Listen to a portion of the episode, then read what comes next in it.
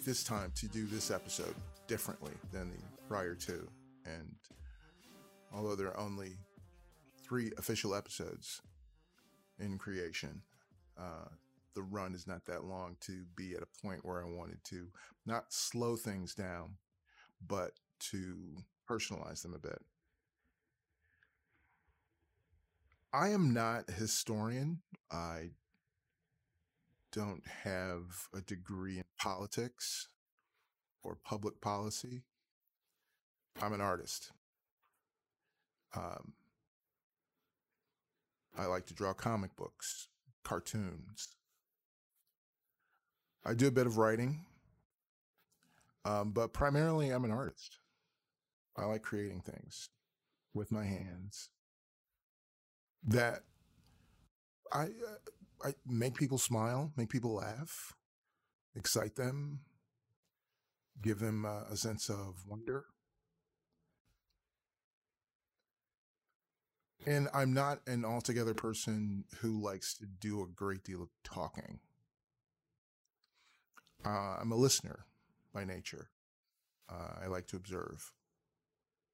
I like to watch. I think that's uh, an aspect of being an artist. The best artists that I'm aware of do more observation than they do anything else. And that observation informs your work. You uh, look at a person to find out how their face contorts when they're happy and when they're sad and when they're excited or when they're angry. And that observation makes you a better artist. Um, so at times uh, in this podcast, the uh, the discourse will be, even though it's one sided, it'll be a bit janky. I'm getting my legs about me, but that's not really the point of this particular podcast. This particular podcast is a way for uh, me to inform you who you might be listening to. You're listening to a guy who who because he's an artist, sees the world through a prism that I think might be different from most people. Not saying that all artists uh, look at the world that way. I haven't known every artist in existence to make that kind of assumption. I've known a few artists, and I I know enough of them to know that that kind of generalization is almost always inaccurate. But being an artist and looking at the world the way I do and seeing the things that happened this year, especially this year, uh, it has a tendency to put a damper on wanting to create. If you're an artist, if you're if if you if you you love creating, if your life gains additional meaning uh, when you, depending on the artist that you are, if you're a sculptor, uh, painter, cartoonist like myself, you there's an aspect of your daily life that is involved in doing that creation. And if you don't do it, you feel somehow diminished or um, paused. And that kind of stillness doesn't really lend itself well to happiness. I'm only truly happy when I'm drawing. Um, that's not to say that I'm not happy around my family. That you know, it's there's an aspect of us separate from our families that is truly fulfilled with whatever we find uh, we're passionate about. So families are separate from the creative aspect of our lives in some ways. But when you're living through a time where your mortality is more in danger than it ever has been before. and it has been before, to be a black man, to be a person of color in the United States of America is in some ways to be an endangered species. You never know when that danger will be visited upon you in whatever form. This isn't hyperbole. It's not paranoia. It's not an over dramatization of a, a sense of dread that you really shouldn't feel, quote, end quote. It's true existential dread when you walk outside your door. Now, after living through stuff like that for years and years and years, uh, it becomes an almost autonomic response. You hear a sudden sharp noise, you're automatically alerted to that noise. You become heightened. You tap into that fight or flee response. And that's how you live your life. Tempering or modulating that response depending on the situation. But this year, 2020, has, I think, every person of color on this planet finding difficulty modulating that response. Because not only does it seem to be happening more frequently, which that's probably just an impression, but it's a strong, effective impression nonetheless, that it seems to be happening more frequently than it ever has before in any time in history. But depending on who you are and depending on how old you are, your generational knowledge may be a bit limited. So saying it's the first time it's been like this in history may be that may be an over dramatization. So here I am, right? I'm I'm a guy who likes to draw cartoons. Um, being faced with the inevitability that his life can be ended the moment he walks out his door What do you do with that? For me, it created a sense of anger, um, a type of rage I've never felt before. Uh, I'm not the type of person who rages out, who takes his anger out on other people. I internalize a lot of things. And the internalization of constant existential dread dampens a desire to create. I wasn't drawing. I wasn't doing the one thing that I really, really love to do because I felt I needed to do something to vent this pressure. And then COVID happened. And you can't protest you can't be next to somebody else. There are brave people out there who have done it, and I applaud them. They are my heroes.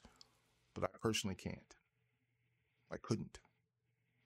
So, knowing that there's an outlet that I could use to, to vent this pressure and knowing that I can't tap into it just made it even worse. I never wanted to create a podcast. I liked them didn't listen to them all that frequently. I knew they existed. There were a few that I'd listened to, but I did not want to be that guy to have one. I felt that my my energies were better suited to drawing or creating a comic book or a comic strip or a drawing, something. But I couldn't draw. And I know that I can talk and I know that I have certain views that are possibly shared by other people.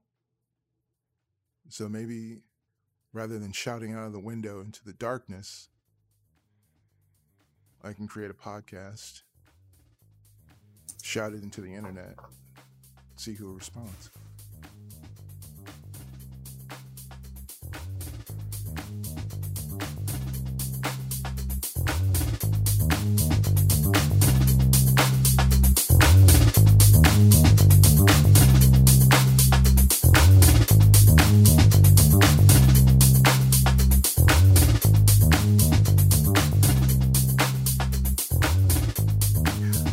Know, there's nothing worse than listening to someone rail and rail and rant and rant and unburden themselves at your expense when you would much rather be either eating a bowl of ramen, you know, watching your favorite television show, playing a video game on your phone or on a console, uh, or, you know, getting poked in the eye is sometimes better than listening to somebody just rant.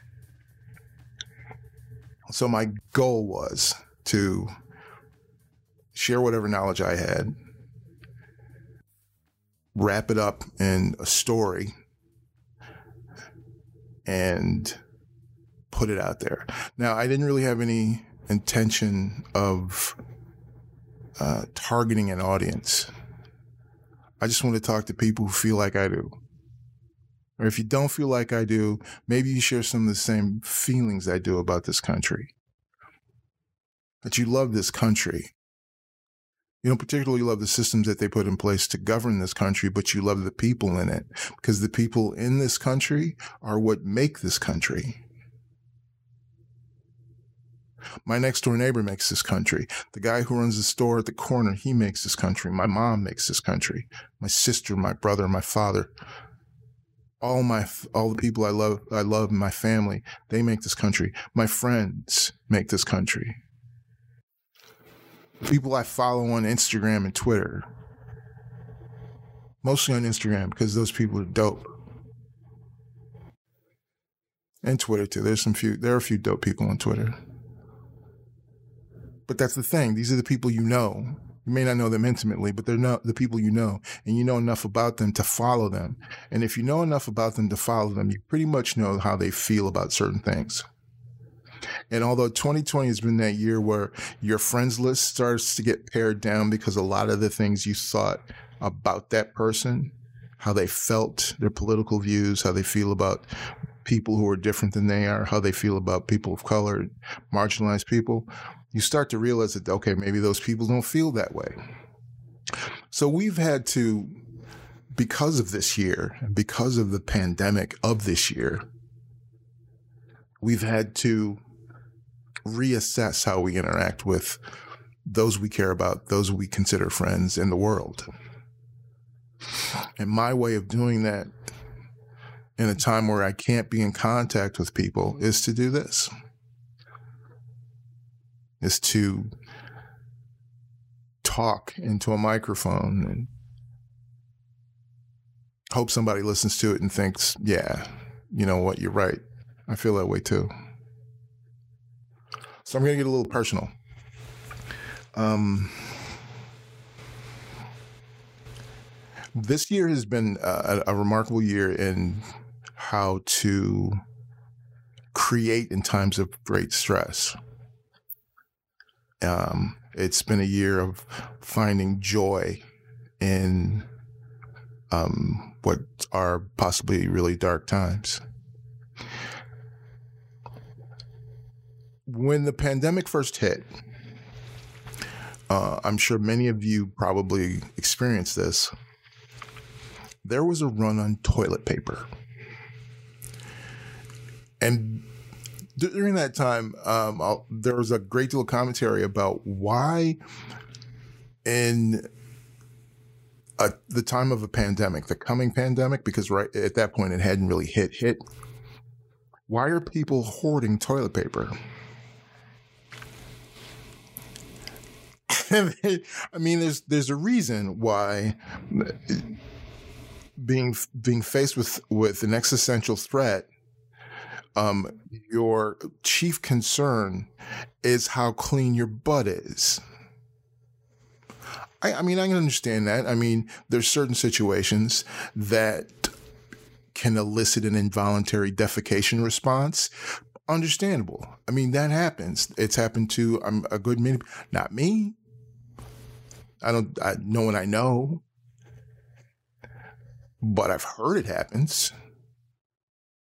because you know it's, it's actually insane. It happens. So the at the beginning of the pandemic, there's a run on toilet paper, and you know that affected everybody. And I have I have wonderful friends and family um, who hooked me up when I was unable to hook myself up. but that was one of the one of the actual bright spots of the pandemic. There have been many too. Uh, a lot of people learned how to make bread. A lot of bread making had been done during the early days of the pandemic. I personally um, had been making bread prior to that, so that wasn't a skill that I needed to acquire. I'd already be been well into it. However, there is a run on yeast. Now, there are a lot of things that I think a lot of us took for granted before the pandemic shortages. Um, and I think one of those was that there would always be enough toilet paper and that there would always be enough yeast and there would always be enough rubbing alcohol. And we found out that's not really the case. Rubbing alcohol went quicker than actual, like regular booze did. Right. And then the run on yeast. Yeast was was truly scarce. I started seeing articles online on how to grow natural yeast because yeast, as you may know, is everywhere. And uh, a few techniques can allow you to grow your own natural yeast. And it's because yeast is everywhere.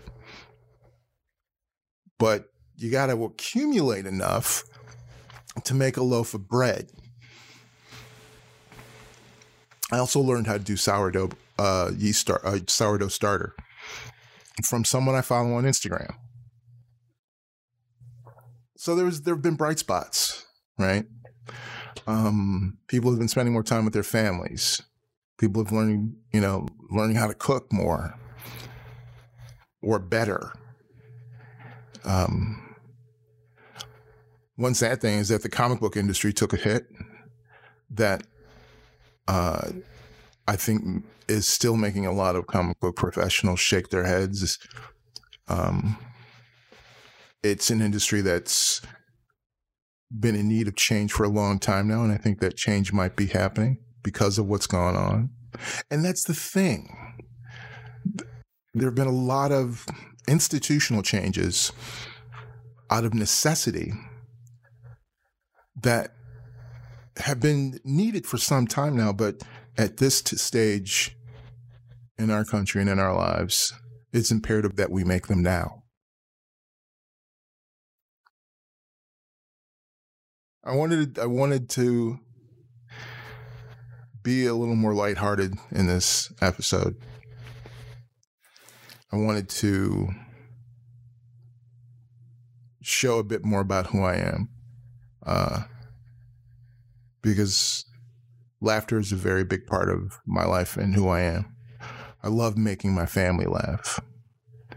I love making my daughter laugh. My mom laughs very heartily when she is really feeling the joke or feeling the humor. And I love that. There's a lot of joy that can be had in this time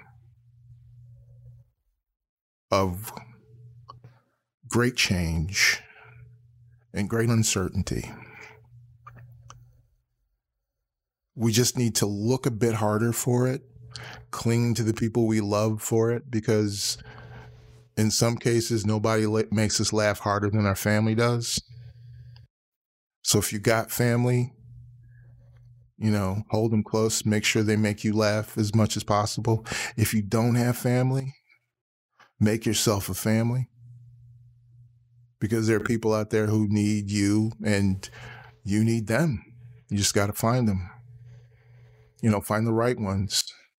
Don't find the ones who, you know, own a white panel van that says free candy on the outside. Those people you really want to stay away from. Stay away from the guy who, you know, has cast around his arm, is moving a big chair into a big van, and asks you if you're a size 22. Stay away from people like that. But for the most part, look for the good people. You can find them, they're out there.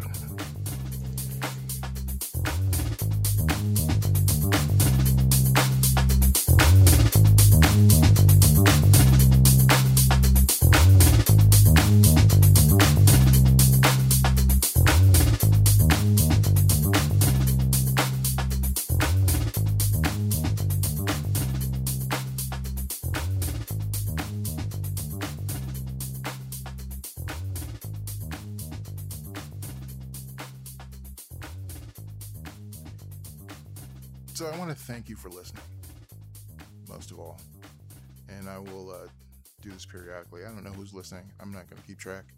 Uh, I'm just going to assume people are. It's arrogant, I know, but you know,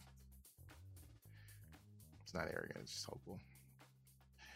But uh, thank you for listening.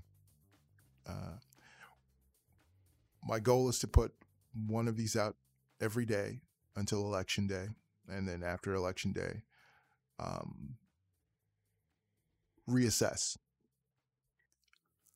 I wanted to have a countdown to election day, but then it turned into something else, and it turned into, you know, talking to a friend, brand new friend, just met you. You know what I mean? You know, having a cup of coffee together, maybe a snack, talking about TV, talking about comics, talking about movies. Lovecraft Country, by the way, probably some of the best thing I've seen in a long time. But it's really just that. It's really just trying to connect with someone, whoever you may be. Apart from if you're my family, which I sort of default think they're going to listen to it. And if they do, that's great. And hi, y'all. Thanks for listening. Don't tell anybody.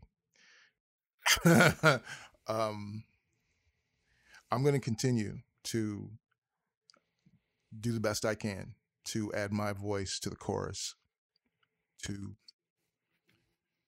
offer my insight into the discourse of what this country could be and what it means to be a marginalized person, a person of color, living in a country that, for the most part, doesn't really care about you. And even though we live in that particular or particularly odd situation, we still find it within ourselves to create joy. We still find it within ourselves to create art. Lovecraft Country came out during a pandemic. And as far as I know, it blew everybody away. I got my mom to watch it. And my mom doesn't like that kind of stuff. My mom my mom does not like the kind of stuff that Lovecraft Country is, but she dug it because it was done so well. And it was done well because people who were passionate about it got involved and created this thing, this, this nebula of wonder and history and generational pain, but also this ancestral joy about who we are as Black Americans, a part of this tapestry or this, no, this mosaic that is the United States of America. So we got eight days to make our voices heard, to to oust the mad king. But even if we do not get him out, we still have a responsibility to continue to be who we are, to continue to be the, these luminous beings who, through adversity and strife and persecution and anger and hatred, continue to thrive, to create, to nurture each other. That's our, I mean, that's that's who we are. If you're a marginalized person, if you're a person of color, if you're if you're a part of the LGBT community community, sorry I messed that up. But if you're part of those communities, the indigenous community, I can't forget them. You've you've grown up taking the very worst that life has to give you and turning it into something magnificent. My culture, African American culture, you tell me one thing about consuming an animal from the tail to the snout and making it the most delicious thing you've ever put in your mouth. What about that isn't America? I'm not, I'm not going to tell you the, the, names of those dishes because if, if you know them, you know them. But if you don't know them, you won't look at that. You won't look at that meat the same way, and vegetarianism will look extraordinarily good to you. But just suffice it to say that we, we as minority peoples, have the deft ability to craft wonder from nothing. So, whether Trump wins or he doesn't win, this country is still ours. We still have the ability to shape it to the way we want it to be. If they want to elect another black president, we'll make damn sure that the entire House and Senate is peopled with people of color, indigenous people, LGBTQ community people. We will put them in office. That's our responsibility to not only ourselves, but to our children, to our children's children, to our culture. That's our responsibility. That's what we need to do. So these may be dark times, these may be dark days. But I'll be damned if I let somebody keep me from creating a better world for the people I love and care about. You've been listening to the Black and Brown Ghetto Underground. I hope to see you soon.